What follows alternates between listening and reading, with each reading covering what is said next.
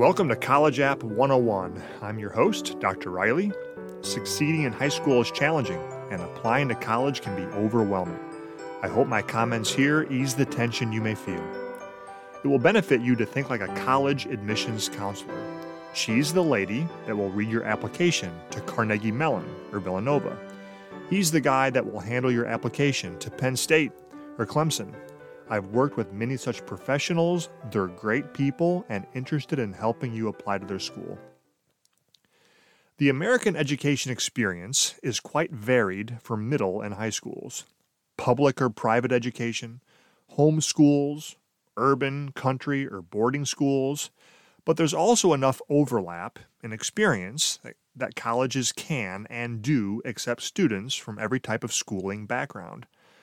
All my schooling was within one public school system or district in my rural Ohio hometown.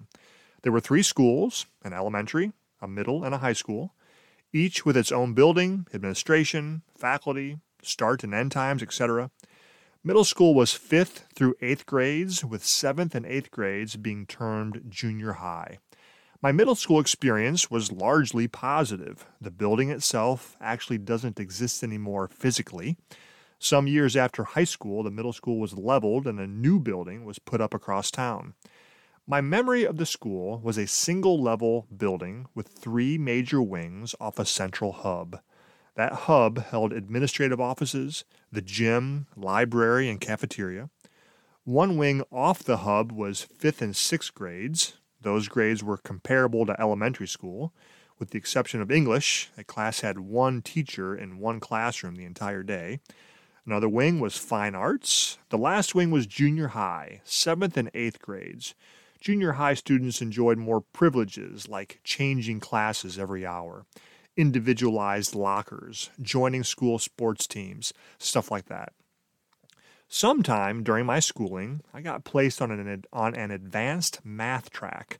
I forget the details and timing, but I know in eighth grade a group of us took Algebra 1, not regular eighth grade math and a patient, clear, kind hearted, calm woman at the end of that junior high wing was our teacher. Looking back across the decades, I see how creative she was. For example, she was athletic, so she incorporated March Madness, the NCAA basketball tournament, into the curriculum. I like that she built a bridge into my world as a kid. At precisely the time when I was electing to take Algebra 1 in 8th grade, or probably more correctly, mom and dad making the decision, I was getting on a track that would terminate four years later in taking calculus as a senior. Sure enough, as the sun rose on high school senior year, I occupied a seat in calculus class. Many of my classmates were from 8th grade Algebra 1. As the year progressed, I heard whispers about something called AP, but I didn't clearly grasp what AP was.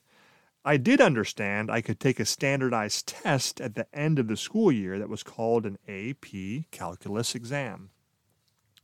That was my first exposure to College Board's AP program, a popular way for high school students to earn college credit.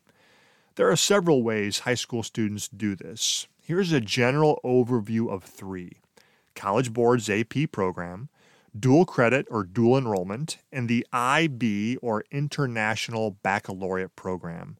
They're similar and different. In the end, families should reach out to, the, to their school's academic guidance office for information on how or if their school handles college credit in high school. AP and IB are similar in that high school students take an AP or IB class in their school. A standardized test follows that class, if the student scores high enough on the test, then when the student enrolls in college, their college may award college credit to the student. If a student scores low, then their college probably won't award credit.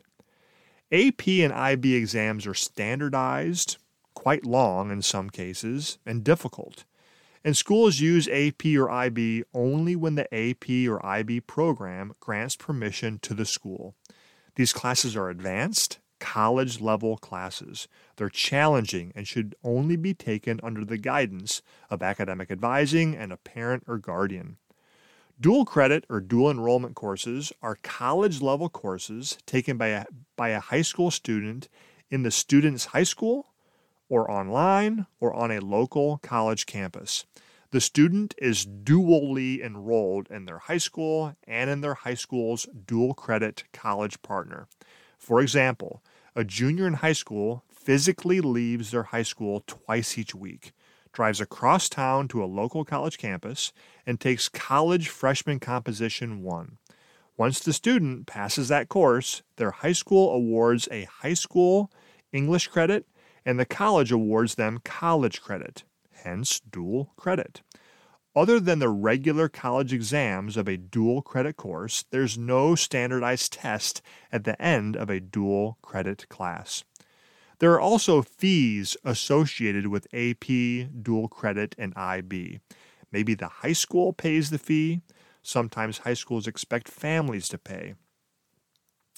Personally, I did not take the AP Calculus exam at the end of senior year. In retrospect, I see calculus was the beginning of me not understanding math. I understood how to use a calculator and enter formulas that resulted in a correct answer, but understanding calculus's abstract concepts eluded me. So, in the wake of taking calculus, when I went to freshman orientation at Ohio State's Enarson Hall and sat for my math placement test, I didn't test into calculus, or pre calculus for that matter.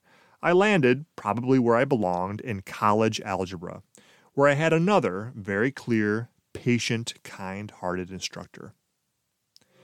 If you've enjoyed this and other College App 101 podcasts, please share them through Spotify, iTunes, or my website.